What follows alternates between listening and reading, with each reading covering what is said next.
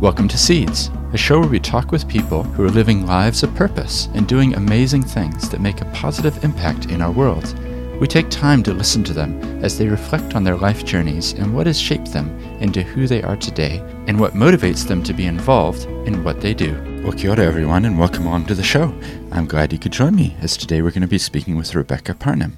Now, Rebecca's involved in a number of different initiatives, so we find out all about those.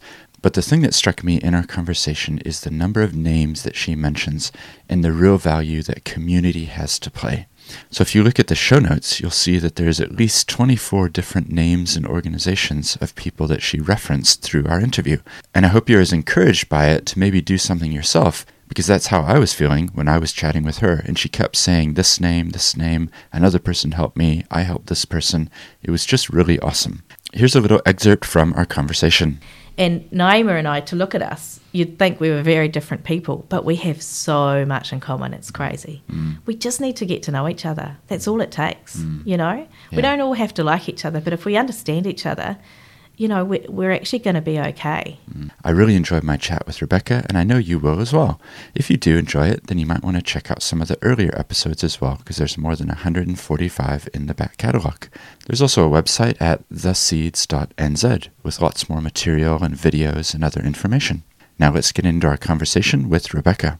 All right, so it's a pleasure to welcome Rebecca Parnham from Krama and Co. Thank you for joining me. Thank you for having me. It's Um, exciting to be here. Yeah, no, it's great to have on, on the podcast because we've known each other quite a while now, actually. Yeah, a number I'm, of years. I'm thinking, definitely. you know, social enterprise way, way back. I remember um, being involved in sort of brainstorming with you, even some of your thoughts about Gosh, your business. yeah. You know, that was extremely helpful. It definitely set us on a path of what we were going to be in terms of deciding that we're definitely a social enterprise and we were a business. Mhm. Um, but also knowing that we'd set up in a way that in the future, if we wanted to become a charity, we could. So that was extremely helpful, that conversation. Actually. Yeah, yeah, Well, it's now years ago. It's weird to think about, isn't it? But so that's why it's great years to have you on here. And I know you're involved in a number of different things because I see you're, Definitely. You know, on social media or doing different things. So I'd love to unpack what those things are. But before we get into all of that, what I like to do on the podcast is set the scene and really understand a person's life to be able to know why they're doing what they do today. Great. So if we could go right back to the beginning and just start by telling us a bit about where you're from. Great. Okay, cool. So um, I'm, I really love where I'm from and I'm really proud of where I'm from. I come from a little town called Mount Somers, and my brother's children are fifth generations on our land. So we've, we've lived on this land for a really long time. So we feel a real sense of tūrangawaewae to this place. It's where we belong. And even though I've lived in Christchurch for a number of years, I still call it home, which confuses people a lot. Uh, but I actually happen to marry the boy next door, so he's he's his Tūrangawaewae is right next door as well, so it really does have a sense of, of belonging and home. Wow. So describe the land and what it's like. Like- it's stunning. So we're in the foothills, so we mm-hmm. look up onto uh, Mount Somers and a mm-hmm. great view of Mount Hutt. So we often get the binoculars out and joke we saw someone, you know, falling over on the ski field or something like that. right. So it's it's really beautiful. So we're the gateway to the lake. So like camping, like Clearwater, are right at our doorstep. Our family has a really long history of of um, shooting up there. So duck shooting and fishing, and um, so that's how we came to be there. Because peop um, before we had land there in, in Meriden, um, we would visit the land. So. Um, typically, uh, well, basically, our family were sheep farmers. So um, that was pretty tough, and there was a few, you know, years of drought and stuff like that, and farming was pretty tough. So um, just lately, my brothers come into the partnership on the farm, and they've moved more into dairy grazing, which has been a lot better for the, um, you know, for the income as well, which is good. Oh, that's cool. Yeah. Um, so just describe the person like five generations ago. Um, do you know much about them and Ah, like so- when they first arrived and Uh, what I do know is that uh, basically there was there was an estate, and the Lockheads owned the estate, and my great grandfather married one of the daughters. okay. So she was a twin. So that's how we came to get that land. So um, and they developed that land, and then um, I think unfortunately she died quite young, and then he ended up bringing up the two boys, and then my grandmother came along and kind of turned up at this house where three men had lived in.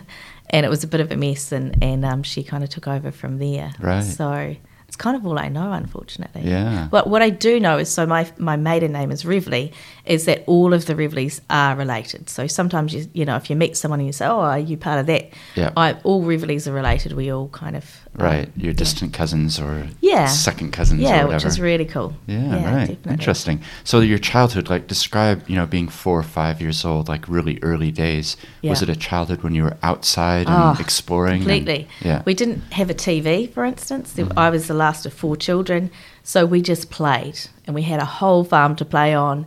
Um, if Mum was getting sick of four kids under her feet, you know, we Mm-hmm. were all out. Dad took us out on the farm, but we were forever building huts and stuff like that. Back in the day, you had to get a TV license to watch TV, and and the guy turned up, knocked on the door, and he said, "Right, I'm here to collect for the TV license." Mum said, "We don't have a TV." Right. And he said, What?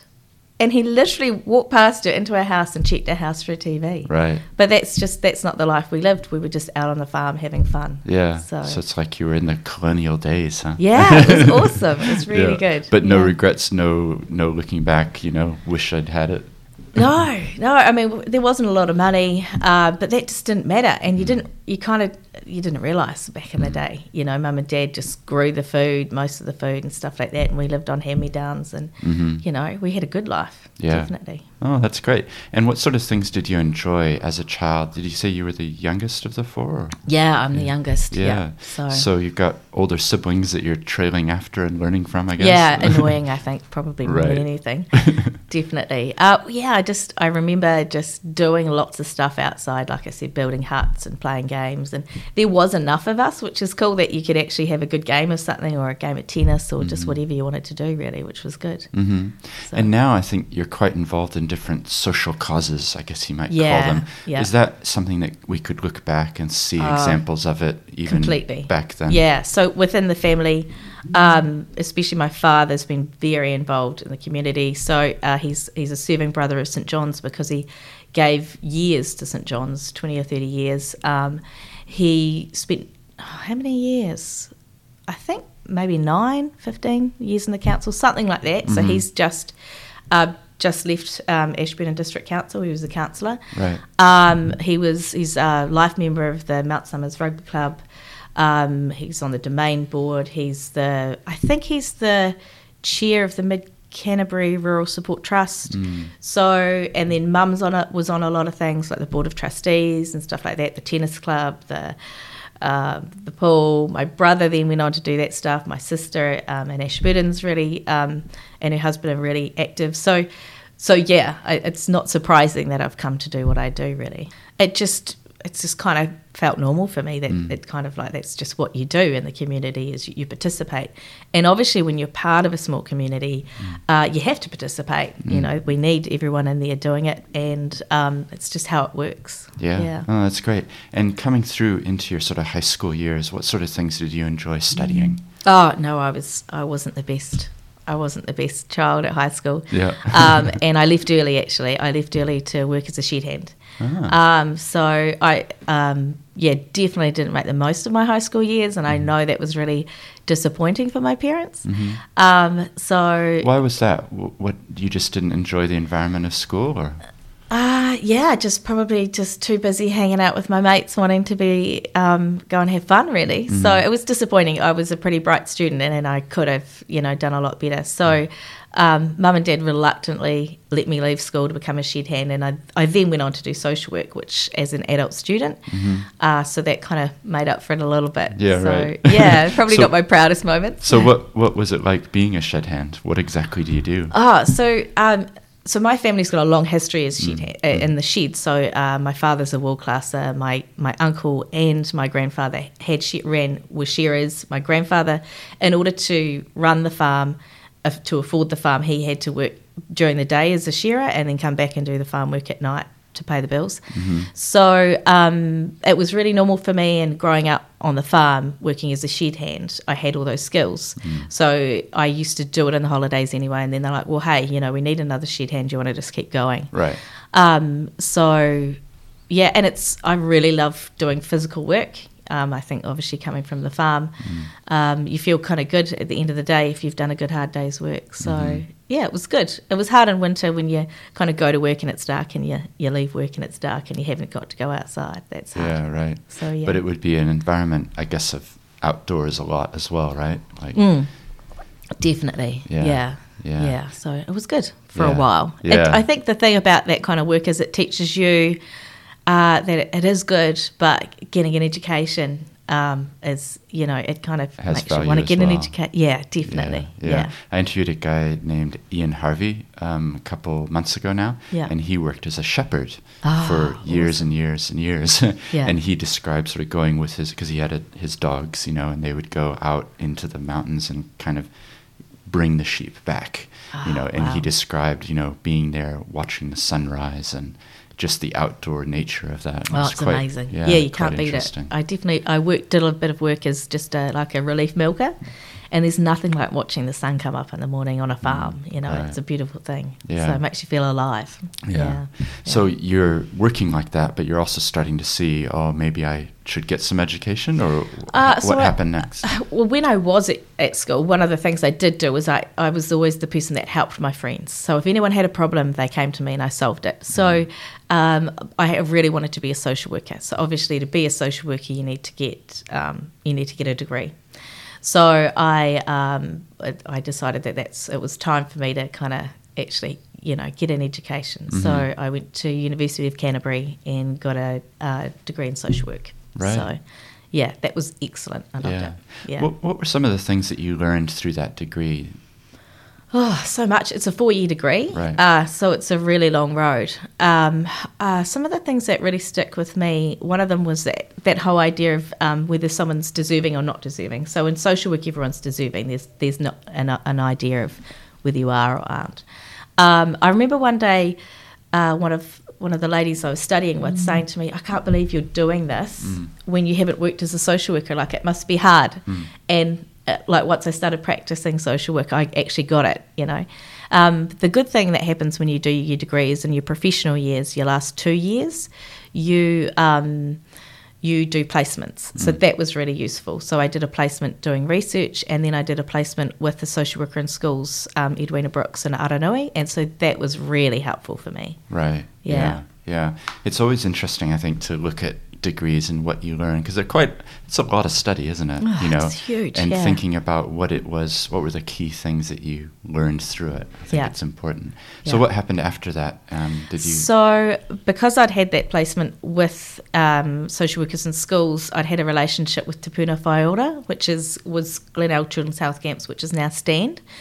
Uh, so I was able to get a job as a residential social worker. So that's working in the camp when the children come in. You're one of the the caregivers for the children or social workers, and I did that because I felt like I didn't have enough life experience to go out and do what I wanted to do, which is work with children. I was still relatively young, so I worked there. Um, oh gosh, maybe a year and a half. I was a residential social worker, and that was really good learning in terms of um, children and behaviours and supporting children through that stuff. Um, yeah, I really loved that. And then I went on to become a field worker in schools within the the, bus- uh, the charity, and then an opportunity to become a social worker in schools came up. So I went on to do that. Right. One of the things that strikes me about social work is that you probably need to be pretty good at reading people and breaking down barriers quickly to Yeah. be able to interact. The Is- thing about social work is, um, well, the first thing you do is you engage and you make an assessment. And um, social work is strengths based, and I really love that. So the whole idea is that what you do is you find a person's, you listen to a person's difficulties, but also you draw out their strengths. And then what you do is you say, well, hang on a second, you're telling me that you've basically, you know, you're really struggling financially how are you going with their lunches? You've, have the kids got lunch every day? They're like, oh, yeah, no, that's always been important to me. And so you draw out what their values are and you find the things they're doing well at. Right. And I think I, I, know a number of times clients have kind of looked at me like, oh, oh, that's interesting. You, I'm doing something well. I, I love that part of it, you know, actually um, finding people's strengths. And, and it's an amazing thing for them to realize they have strengths. Because often by the time you come to a point where you're working with a social worker in schools, you you know you're feeling pretty downtrodden and pretty low at that mm. stage, or you're feeling really frustrated with your kids. Mm. So um, to be drawing out someone's strengths is a really cool thing to do. Mm. And then what you do is you use their strengths to overcome their difficulties. Right.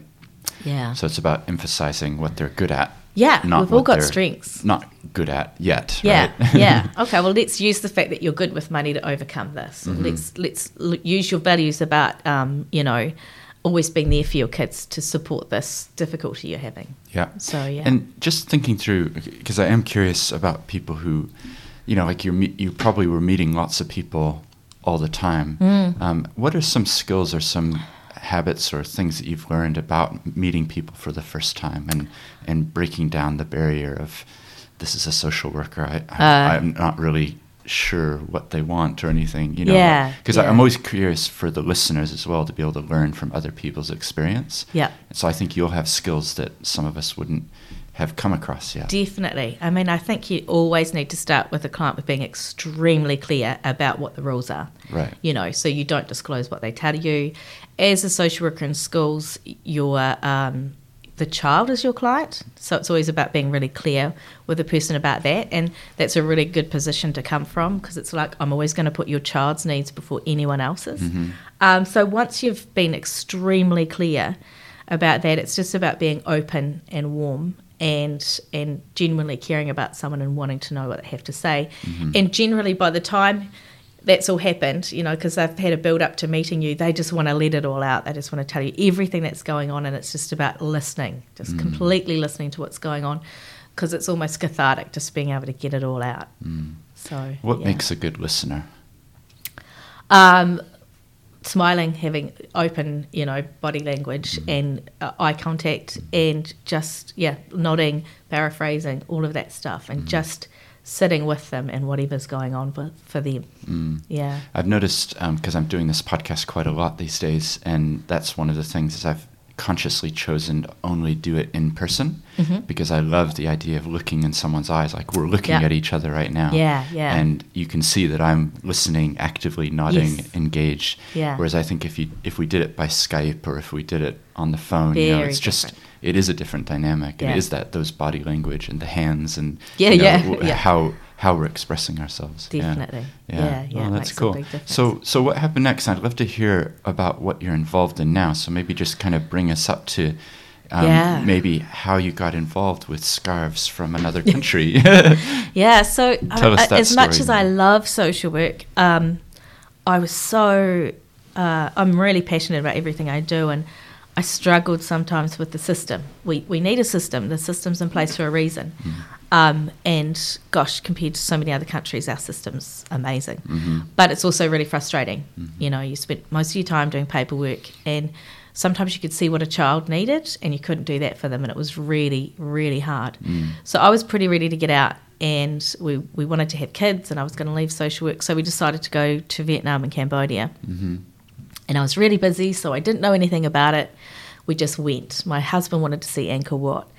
And so we, we get to Cambodia, and it, it was just completely devastating to see the poverty. It was, um, you know, we started in Vietnam, and Vietnam's poor, and then you go to Cambodia, and it's like nothing you've ever seen. Mm. Um, it, it was just Was this your first time yeah. overseas? To yeah, a apart place from like? Australia, it was my Yeah. first time really going anywhere, and um, obviously a developing country. You know, it's just Mm. next level. Um, the people were so warm and friendly, and you just kind of were like, "How can you be so happy?" you Mm. know, like you're so you know this the situation's really dire. Mm. Uh, but to be fair, they're always really happy to see a tourist. You know, tourists are really important to their country. Uh, so. So along the trip, we, we obviously went to a place called S21, which is when um, the Khmer Rouge came through. Uh, they they'd taken anyone that was educated and they put them in these these um, prisons. And the one we went to see in Phnom Penh uh, was an old school, and um, they they showed us the different ways that they would torture people, and it was absolutely hideous. It was just hideous. And then uh, to make it even worse, to make it even harder, we then went to the killing fields, and it's it's so hard to describe because if I do, I'll just cry. So I, I kind of gloss over things like this so I don't. Yeah. Heads. Right. So this makes a huge impression. I Oh, can tell. it was just like you know, uh, you just to be there and to see it is just hideous. And and the um, as you'd walk along the paths, if if it had been really rainy, it would wash up more bones. Right. You would literally walk over bones, and it, it was just hideous to think that this had happened in our lifetime. I think that was another thing. Um, well, when my mum was having children, this was happening. Yeah. So it ended around the time I was born, and so I suppose in school you learn about history, but it's so so long ago that you kind of it's, it's easier to kind of put in a place of that's what used to happen, and going to Cambodia, this is something that that happened not that long ago, um, and the corruption's still going on. It's still, although it's democracy, there's still so much corruption in Cambodia. So I know it's, it's people are still struggling. So yeah. Yeah. And you're wearing a scarf right now. So just describe how that happened. W- Was it on that trip that Yeah. you saw someone So we were we were lucky enough to uh, the tour guide we had come from a place called Battambang, and so he wanted to go there. So he took us there on the way, which is a little bit off the journey, Mm-hmm. and we went on a thing called the Bamboo Railway. So this is an old railway line that is so old and buckled that they can't send a train down it. So the locals make bamboo platforms, and they throw it on with um, you know the wheels and a motor, and they go up and down. And so they take their stuff to market, or go to town, or they take the tourists. So on this day, we were going along, and I was thinking, you know, this Kiwi kid who loves ingen- ingenuity, because on the farm you had to make things out of, you know, things that were on the farm, because you didn't have the money to go to town all the time and buy new things. So I was thinking, oh, this is so ingenious. I Yeah. love it. And then um, we, we pull up, and there's all the locals standing there ready to sell us a cold drink. And, and there's a woman standing there, and she's got her bike, and she's got each end of her krama, which is essentially a scarf, tied to the handlebars, and her child was sitting in it. And I just went, oh, I think I could do something. Imagine if I used the krama. At that stage, I didn't even know the name of it. What if I sold these? Because I'd seen all along the trip, I'd seen people using and wearing a krama. So, and I'd bought one in Phnom Penh. So um, I, I kind of knew what it was by then, but the idea came to me in that moment. I was like, this is so ingenious. And I think Kiwis love ingenuity. We're quite practical people. So I could see a way to, um, to use a krama. Yeah. Wow. So there's an actual moment where Yeah. the light bulb went. Definitely. Boom. And luckily, I still have that photo. Yeah. Oh, really? Yeah, I'd Oh. love to find that woman and Yeah. that child. That would be amazing. Yeah. So, yeah. So so then so then what happened? Because you, you you get that idea and then yeah, and then of course I go home Mm-hmm. and it kind of rattles around in my head a bit, and I, I have the kids, so I have two girls now, and um, it was once I had the kids, the idea I actually became it became more important for me to do it because I thought about how, you know, when you've got kids, you, you want to make sure you've got their nutrition right and they've got enough layers on and, you know, all these things. But in Cambodia, the mums just want to feed their kids. You know, like that's literally their biggest thing is I need to I need to feed my children. Um, so I became um, more determined to make it happen. And I was on a Facebook page, um, a Facebook group called Natural Parenting Canterbury, and a woman was saying, "Oh, I'm going to Cambodia with my kids," and la la la. And I said, "Oh, hey, is there is there any chance you might be able to find a like people that weave krama for me? Because I'd love to be able to start a business." And um, and she said, "Oh, yeah, I'm going to be with my five kids. That's that's a bit much." She said, "But I used to live and work in Cambodia, and the woman I worked with is Cambodian. She still lives there. I think she'd love to help you. This is this is the kind of thing she'd love to do." Mm. So she said, "Here you go." She introduced us on Facebook on Messenger, and she said, "Here's Nita." And that's all she told me about Nita at the time. I didn't realize that Nita had this horror, I mean, this amazing story of, you know, growing up as a refugee and everything else. Hmm. So I said, "Hey, do you want to help me?" And at that time, I didn't even have like she. I checked her out on Facebook, and she checked me out on Facebook. Uh, but because I'd been a social worker, I hadn't really posted a lot and stuff like that. I'd kind of kept quite private, so I could check her out, but she couldn't really check me out, if that makes sense. But she agreed to do it. So Nita then travelled to a number of different villages to find some weavers that we could um, trade with, partner with, and um, she um, she came across the ladies that we do part, have partnered with because they make the most beautiful, fabulous krama. Lots of people that spend time in Cambodia can't believe the, the quality that we're getting from these guys and the colours that we're getting. They're just absolutely stunning. So I was really lucky that Nita was prepared to do that because Yeah. it was a big ask. Yeah. So what year is this? Oh gosh. Um, okay, so it must have been two thousand and four years ago now. So yeah, two thousand fifteen. Right. Yeah, Yeah. Yeah. yeah, Interesting. yeah. And so then, so then, what happened? It, you you got some samples, and Yeah, you yeah, we got some Is sample- anybody interested in buying this? Yeah, And- so we kind of like mum lent me the money to start the website, Mm-hmm. and then it was uh, we all chipped in to buy some, and then we sold those to buy more, and then we started to build the website, and that's when I said, "Oh, Anita, can you send us something so we can do a write up on you?" Mm-hmm. And that's when I realised how amazing Nita is. So Nita grew up in a um, in a refugee camp on the border of Thailand and Cambodia. So basically, that's where a lot of people went after the fall of the Khmer Rouge. Some people from there went to move. Lots of people moved to New Zealand um, and uh, America and Canada. Um, but when Nita, so Nita like was brought up in a krama. Her mum used it as a sling to hold Nita. You know, they would have used it for a million different things. Um, so they then moved to Phnom Penh when she was five, and they had to build a house out of the things they could find. They just had nothing. Uh, but Nita was really determined that she wasn't going to continue to be poor. You know, it's just such a hard life. And so Nita worked two or three jobs and got herself an MBA. Um, and she then went into English language, which is where she met the lady that introduced us. I see. And then she went to work in television. So, um, so she she's a really smart, determined woman. So that's where I got really lucky with Nita. yeah, you yeah. had a good partner on the ground. Definitely, and really um, motivated to do something. Yeah. yeah. So tell us about the business model and what is it that makes it a social enterprise? Because it's obviously focused on more than just how much are we selling these things for. Yeah, definitely. So basically, the idea is we try to make every step good. Mm-hmm. So first of all, Nita negotiated a price with the ladies, mm-hmm. and I just went, "Oh, Nita, that's that's crazy. We've got to pay them more than that." So we doubled it straight away. But the other thing we wanted to do is we wanted this to work for them. So obviously they were going to make good money. They didn't have to take their stock to market. We just go and pick it up and we just buy what they've made. Mm-hmm. So for them, it works really well. Um, but we wanted we we wanted them to feel good about what they were doing to be able to do some good with that. So we set up what we call the village fund. So we every time we buy a krama, we put one US dollar into the village fund, and then once it once it builds up, we say to the ladies, right, what do you want to do? And one of the things we offered was to send doctors out, and they love it. In fact, this is the favourite thing about partnering with us. It's not how much money they make, it's actually that we can do this for them. So um, we we partner with a charity that's got really huge um, New Zealand connections, and we pay them, and they send out usually like three doctors, two nurses in a van, and they set up for the day in the middle of the village, and it's this beautiful day where everyone comes together and just hangs out, gets to be seen by a doctor.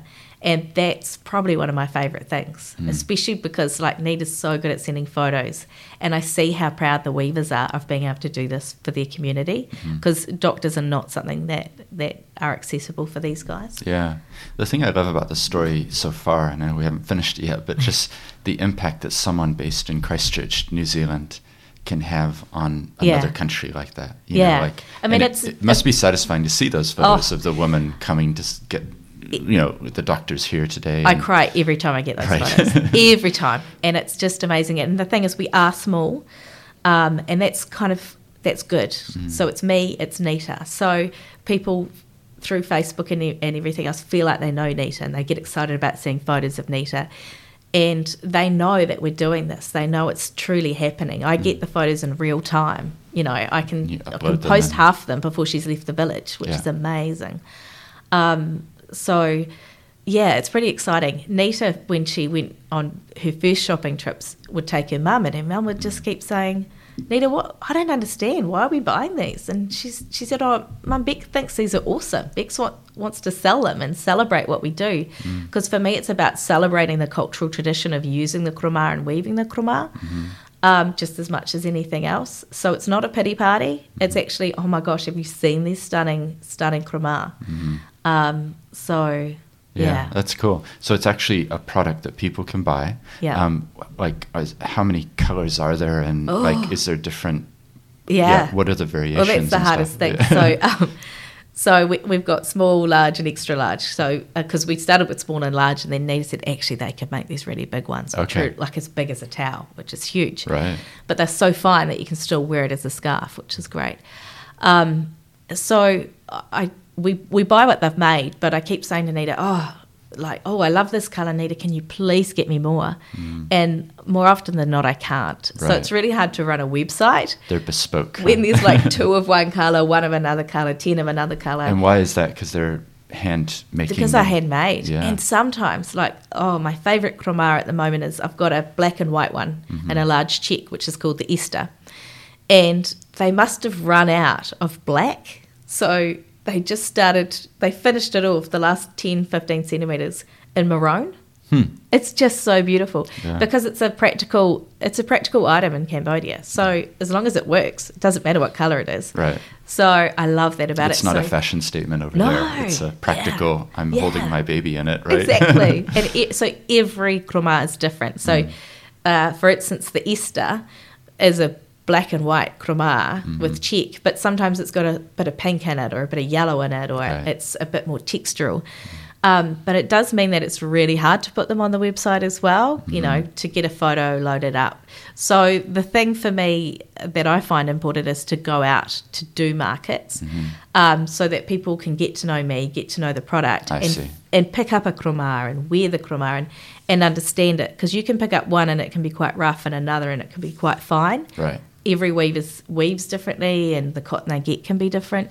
Um, so, although we do have the website, getting out there is really important because generally, if it's a one off, I'll just take it to a market. Yeah. Yeah. Oh, that's cool. So the impact that we've talked about so far is, um, for example, the dollar that goes back, and then the Yeah. doctors come, but presumably it's also giving these women a source of income and a livelihood, right? Yeah. Like that's a big part of I the impact. really, the thing, uh, one of the things I really love as a mum, and, and I know Nita loves this as well, is in Cambodia, you generally have to leave where you live in your village. Right. and go into a city to work, and some people have to go to another country to work. Hmm.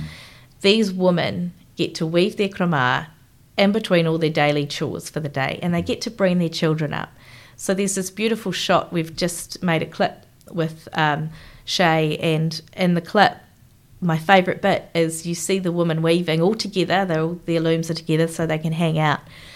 But there's chickens running around and the children are running around. And my Right. favourite photo is a photo that is of Nita trying to get them all together to get a photo, and they're laughing and their children are in their arms. Mm. These women get to bring their children up and make good money, mm. and um, I think that is so cool. It's my mm. favourite thing. That's cool. Have you been to visit them? No, Really? it's really funny. I, I ah. run a business with a woman I've never met, Yeah. and I've never That'll met be a special trip Yeah, eventually, right? yeah, hopefully next year. So Yeah. it's for me, the kids are really small and everything mm. else. So I just want to wait till it's Yeah. a good time. Yeah. So we had a, a journalist go over a wee while ago, and I was thinking, oh my gosh, she's going, and I've never been, and I, I wonder what she's going to see. Yeah. Because of course.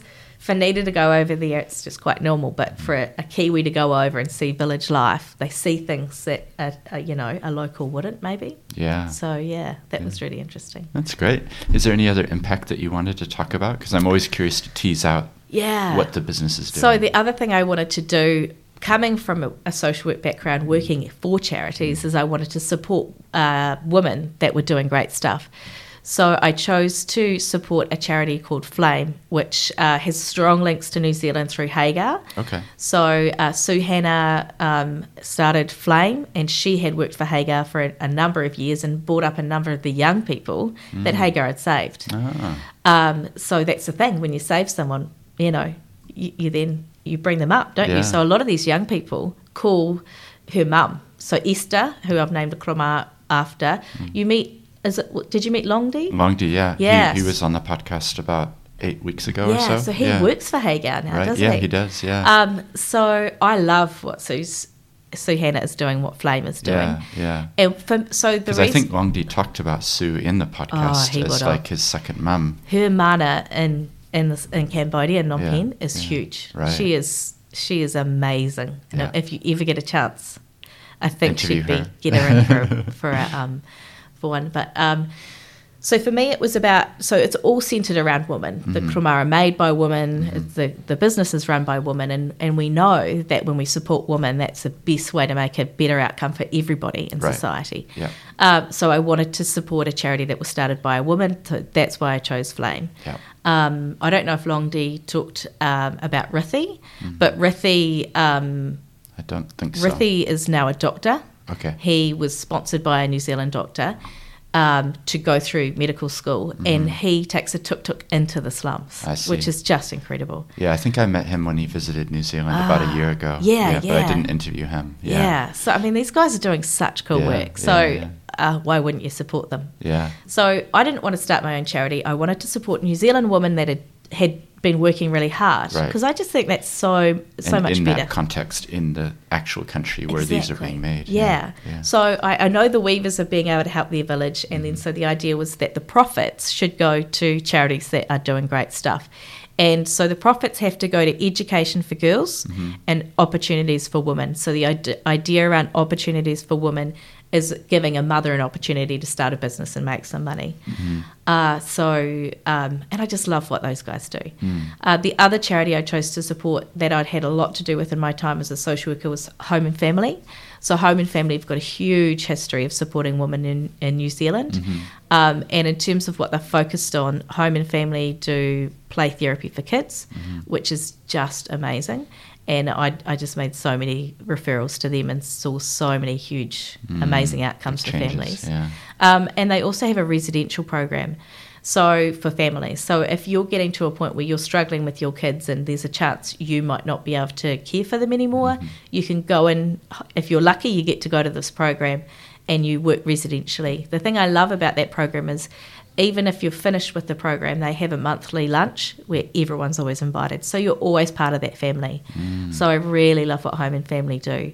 So they were the cha- charities that I chose to support. So um, the thing I can do for them as well is obviously as I grow a social media profile, I can talk about and share what they do more, and hopefully people, even if they don't want to krama, but if they're looking for a charity to support, they can go, oh, actually, oh, this is really cool what These these are guys some are pretty doing. worthy causes. Well, what we'll do is I'll get the links from you for each of the things that we're talking about and put them in the show notes, To- and then yep. people can just you know click through and That find out more awesome. because Yeah. that's one of the things I love about the podcast is it hopefully can help amplify some of these stories that people maybe will go oh.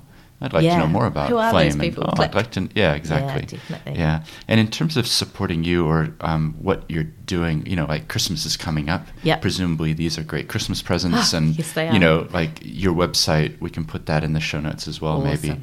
Definitely. because people can find that. Yeah. Um, I'd like to turn from that now to something else, if that's okay. Yep. um, in particular, I think you came to a lunch that I helped organize a couple Yes. months ago. It was the February one, Yeah, it it? was. The Impact Yeah, Lunch. end of February. And those are that's an initiative I started about a year and a half ago or so.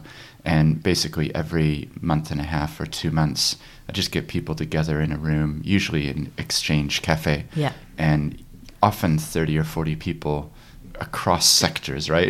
Yeah, it's amazing. Very diverse range of people. Um, but can you just describe what your impression was going to that lunch and then what's happened as a result Yeah, of that? Because sure. it, it's a nice story for me to hear as well. Definitely, yeah. So um, I love those lunches. Uh, I think you never know who you're going to meet and what that link's going to mean. Um, and everyone's always there just willing to get to know people and chat about what they're doing. And um, so I was lucky enough to sit next to this young woman at this lunch. And we chatted away, and she said, Oh, you know, I've just got come back from America. I was on a soccer scholarship and um, just trying to figure out what I'm going to do next. And so we chatted about it, and then as you do, you kind of go away and chat to other people and mix and mingle. And then we chatted a bit more, and I said, "Oh, I really think we should we should touch base about this because we could do something cool together, maybe." And um, so we, uh, you know, liked each other on Facebook as you do, and I saw her not that long after at Home and Family had a, a football tournament All right. uh, fundraiser, and so she was at that, and so we saw each other again, and I'm like, oh, we really do need to catch up, and yeah. um, and then of course, sadly, the 15th of March happened, Mm-hmm. and obviously that was just completely devastating for so many people, um, and I. I'd been in town with the kids at the school strike for climate, and we'd had to run out of town, and the kids had heard why we were running out of town. They they knew why. Sure. And then we'd ended up at um, school because I wanted. I only buy ethical or second hand, so I tried. I wanted to go to the school second hand uniform sale, Right. to get the kids some more uniforms, because I thought we were fine. I didn't realise that all schools were going into lockdown. So we ended up in lockdown, even though I'd been out of school, which was frustrating, but probably helpful because I'm a social worker that worked with anxiety that I ended up in this room. Right. So we'd ended up there, and I'd had to say to the kids, "You can't say anything. You can't tell the other kids why we're here." And um, so that was cool. So we they didn't, which was great, and we were lucky. We we come. Our school's amazing. Waitākiri did a very good job. Some of those children were completely oblivious. One kid said at five thirty, "Is it home time yet?" And we're like, "Oh, dude, it's 5.30. And he's like, "Oh, my mum's going to be really angry with me." And we're like, "It's okay. She knows."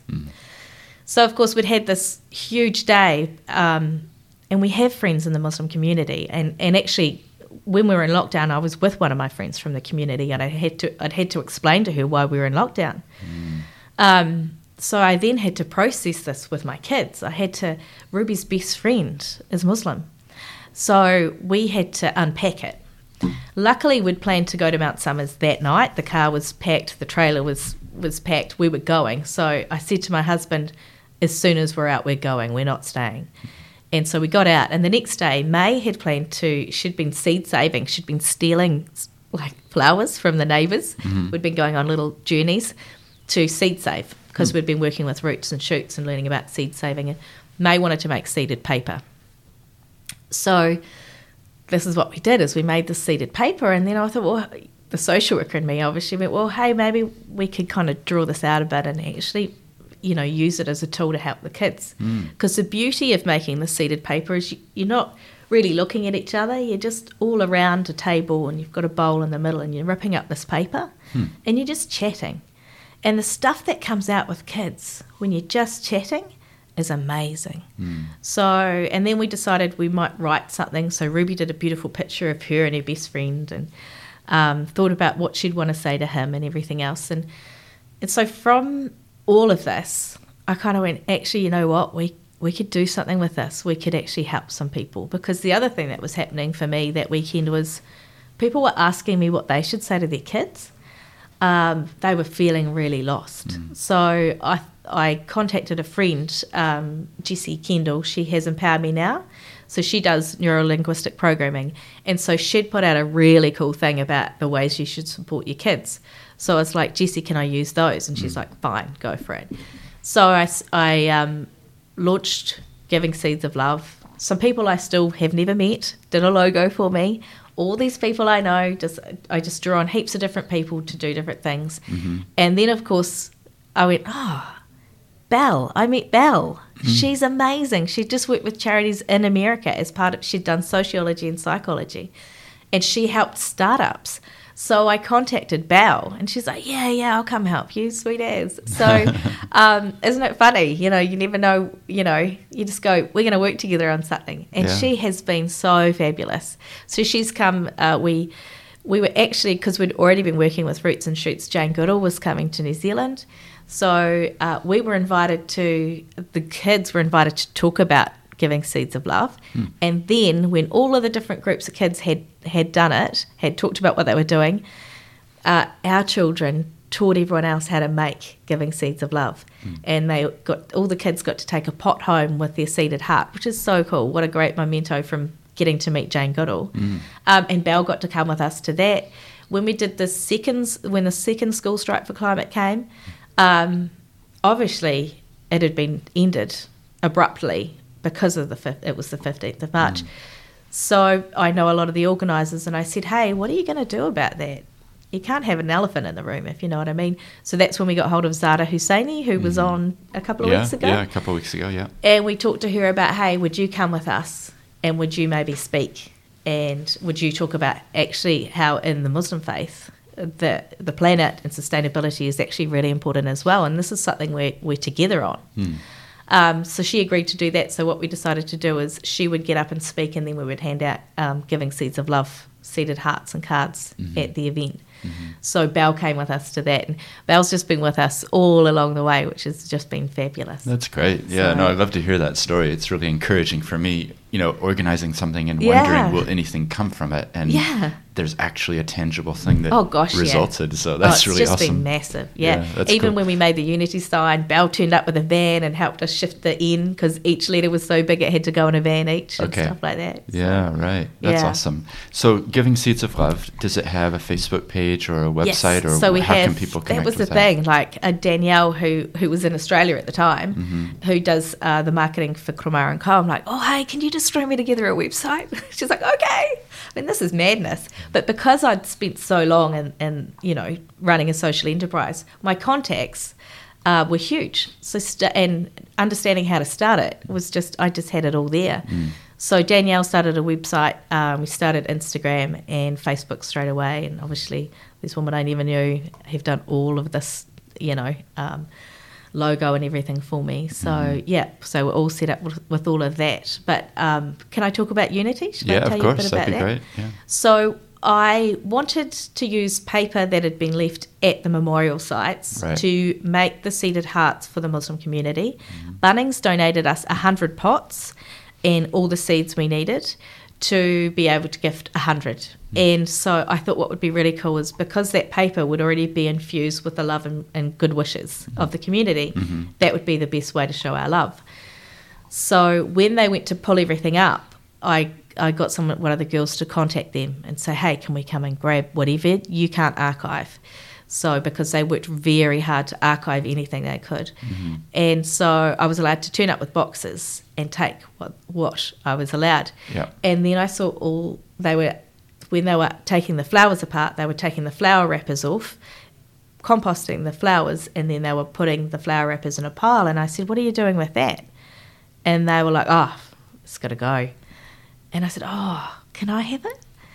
And so they kind of looked at me like I was a bit mad, but anyway, I took it home, boxes, probably ten boxes Right. of of this. So this is the wrapping around Yeah, the flowers it's- that people and it's usually left. like really bright, Right, yeah. You know, Yeah, true. and really colourful, and it's plastic Mhm. or it's tissue paper. Yeah. So the tissue paper didn't look that great because it had been sitting in the rain for six weeks by then. yeah. Um, yeah, at least four weeks. And so I washed the tissue paper in the machine, and I wiped down all of the plastic, hmm and I was left with this stunning paper, like really high quality paper. And then I thought, oh man, what do I do with this? Like, it it felt like it it belonged. I, I kind of felt I, I needed to represent everybody that had placed them there and what their intentions were, and and I felt it belonged to the Muslim community or the wider community as well. hmm And so, because I'd just become part of the Uniting Canterbury Women team, I kind of used them all along the way to, to kind of say, well, hey, how do I do this? How do I do that? Mhm. Shall we call it this? Shall it say unity? Um, but before that happened, I contacted a friend, Simone Johnson, who has Flower Girl, but she I know her because she also has a social enterprise, Manu Fair Trade, that gets stuff from Guatemala. Uh, actually, had met her, been introduced to her by Ministry of Awesome. Uh, so I said, hey, you know how you make those flowers? What do you think about making really massive flowers and Hmm. then put, putting it on a sign? And she she was really keen to do something. Like most of us, she was feeling really devastated and lost. Like, what can I do? I want to I want to be able to do something. Uh, so she just agreed straight away. So I took them around, and uh, she's such a geek. She just loved it. She's like, "Oh, look at this paper! Look at that paper!" And I said, "Look, please don't do anything yet. I have no funding, so please don't do anything." And of course, as soon as I left, she started making them. Um, so we were lucky enough uh, through the Uniting Canterbury Women team that we got a bit of funding to to pay Simona a little bit of money, but we didn't even know till afterwards that we could do that. And Bunnings gave us everything we needed to make it, and so we made this massive sign. It's 5.3 meters long, hmm and the U of Unity is 1.8 meters high. Mm. Um, and then Hafsa from the team Mm-hmm. from Lady Khadija Charitable Trust, she put me in touch with um, kind of some of the ladies that were were from Al Noor. Um, so from the Muslim Association of Canterbury, she put me in touch with Jamaya, and she put me in touch with Rakaya from CMCT. And so I harassed them about it for a while. Those those poor women. I'm like, what about this? What about that? How can we do this? Can we do that?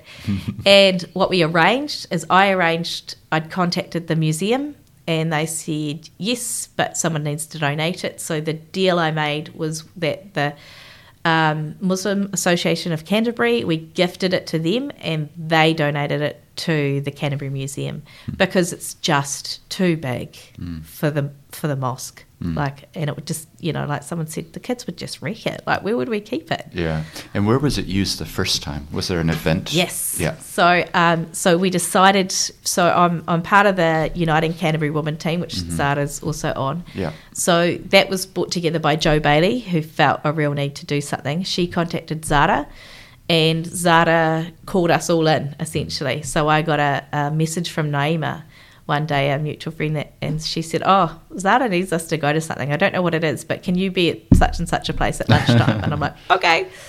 So we decided that we were going to do this event, and I and so through organising this event, that's when Unity was being created, and mm-hmm. and so I was consulting the girls all the way along, and then I said, "Hey, what you know." Why don't we unveil it at our event? Mm-hmm. And so that's what we did. It was absolutely amazing mm-hmm. to be mm. able to do that. And um, so St Andrews gave us the chapel for the night, right. didn't charge us. And it, if you've been to St Andrews Chapel, mm. it's such a stunning space. Mm. Um, so we had her on stage, and um, nearly it was pretty much right at the start of the night. We invited members of the Muslim community to come and unveil it. We had the uh, One News ask to um, get a clip of it before and show it on TV before, but we absolutely refused. It was the Muslim community that were had to see it 1st mm-hmm. So we unveiled it that night. It took us like all these trips to get the whole sign from Simona's house to there, and mm-hmm. then it mm-hmm. went back to Simona's house, and then from there the um, the museum picked it up. Yeah, I but think I saw pictures of it on the on the evening because it, yeah. it got picked up in social media and on news yeah. stories. Yeah, it was on it was on One News. Yeah. yeah. so she's such a beautiful piece of work. Simona did such a good job. Yeah, the hours she put into that were huge. Her mm. husband and father-in-law made the sign, mm. made the letters. Mm.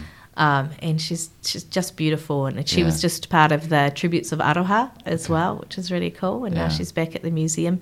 The deal we made with the museum is that if they wanted it for anything else, so if Te Papa wanted it, or if any other organisation wanted it, they would be able to take it out of the museum to do that, which right. is really cool because uh, it would be really nice to see that travel New, Ze- you know, New Zealand. Mm-hmm. Um, I think as much as uh, the 15th of March has been horrific and continues to be horrific, um, New Zealand and Christchurch should be really, really proud of what we've done, mm. you know, and that was led by Jacinda and it was led by the Muslim community, mm. um, you know, and the world's watching us, I think, in mm. terms of our um, response. Mm. Yeah. Yeah, that's great. And, you know, the thing I love about this entire interview is you keep mentioning other people and how I, I, called this person. I just went around to their house, and then they said, "Come to this meeting." And so I went there, and yeah. but I just get the sense because quite often it's easy to become cynical if you just look at news stories, which is yeah. the negative stuff. Yeah. But what I'm hearing from you is the amazing work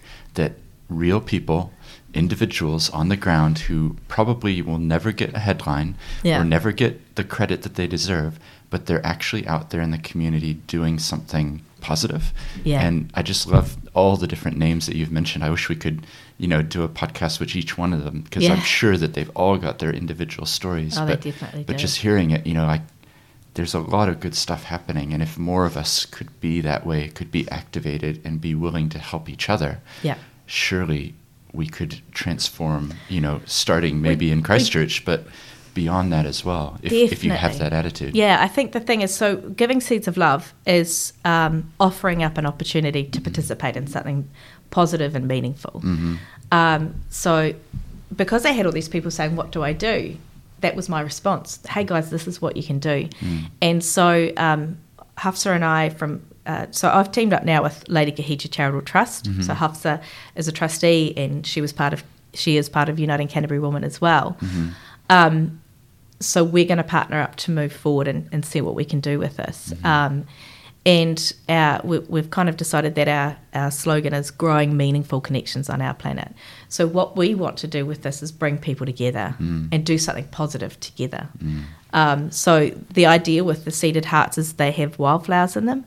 So, wildflowers represent the beauty of diversity and they also repre- represent resilience. So, mm. humans are extremely resilient, and this is a really good example of us being really resilient. But in nature, diversity is actually um, a strength. You know, you think about a wildflower meadow and all the different insects and um, that that can live in there, and the bees and what that means, and then all the other animals that that that brings into it. Yeah. And so, diversity is a strength. We need diversity, and we just need to understand it. And I believe that if we all understood each other a bit more, we would see we have more similarities than we do differences. Um, you know, my friendship with Zara and everyone else came out of a really good friendship with Naima. And Naima's son and my daughter are best friends. And Naima and I, to look at us, you'd think we were very different people, but we have so much in common. It's crazy. Mm. We just need to get to know each other. That's all it takes, mm. you know? Yeah. We don't all have to like each other, but if we understand each other, you know, we're, we're actually going to be okay. Mm. Yeah. And that's yeah what I hope for the people listening who maybe haven't been as involved in things. You know, even just taking an encouragement to get involved, to help Yeah. out, to volunteer, Yeah. to to make those connections. Because I think w- what I hear over and over from what you've said is, you know, I called this person, they said no problem, I'll help. I talked with this person. They said no problem. I'll help. We'll do a website. It's We'll do some folding. You know, like it's, it's so that's really cool. People And- do want to do something, and it's just what's what they're capable of doing and, and the time they have. So another person I called was Serena. So Serena is part, is part of a um, of Kotuku Creative. So they may they wrote Maia and the Worry Bug. So that and then they wrote Wishes and Worries, and Serena wrote uh, oh, Rising Tide. So she's already they're really well established um, as um, as authors of books that support children. Hmm. And so she to me was another person. So I'm I got in touch with her straight away and say, Does this fit with your thinking? And she's like, Yeah, it does. It's hmm. perfect. And so we're hoping to work with her more as well. Great. Um, and Life in Vacant Spaces, I'm also working with them. Mm-hmm. So th- they've got East X East. So there's a place in, in the East residential red zone, mm-hmm. and they've given us a space to start a Unity Garden, which will be for the children. So the mm. hope is to get together with a whole heap of kids and schools and different places and a whole heap of different groups. And all create these hearts, which will sew together and make a whole wildflower meadow. Mm, that's awesome. So again, Yeah. more connections, just coming together. Yeah, yeah. that's cool. Well, I'd love to um, see the book that results. You know, I can imagine a Yeah. picture book of a child, you know, making a seed and then and then um, planting it and watching the wildflowers grow and things. Exactly, yeah. That's really cool. Well, what we'll do, um, I, I'm serious. We'll get links to everybody that you mentioned. Cool. There's yeah. going to be a lot of links, but I think it's good. And um, and a shout out to everybody that you've mentioned and the great work that they're doing. Yeah, definitely. You know, um, I can't interview everybody, but at least we can have mentioned several Yeah. different initiatives, which is really cool. Yeah. Um, yeah. So it's it's been great to have you on the podcast. I've really enjoyed our conversation, and Thank if people yeah. do want to know more, they can find out. But I love as well just thinking about your own life and you know way back at the beginning, you know, Yeah. in your childhood and growing up and the fact that people used to come to you and you'd help them solve their problems and Yeah. and then kind of seeing how that played out through becoming a social worker helping children Yeah. and now what you're doing like i love the idea that you've never even met these women in Yeah, in cambodia, Cambodia. but you are based here you know Yeah. helping them to have a livelihood that empowers them with their children you know Yeah. that that's really cool so Yeah. um, thank you so much for coming on the podcast Thanks I for really having me. It's been it. awesome. Well, I do hope you enjoyed that conversation with Rebecca. I know for me, there were several things that stood out. And in particular, like I said at the start, it was that value of community and the fact that so many people have helped in different ways. If you enjoyed this, then check out some of the earlier episodes as well. Until next time.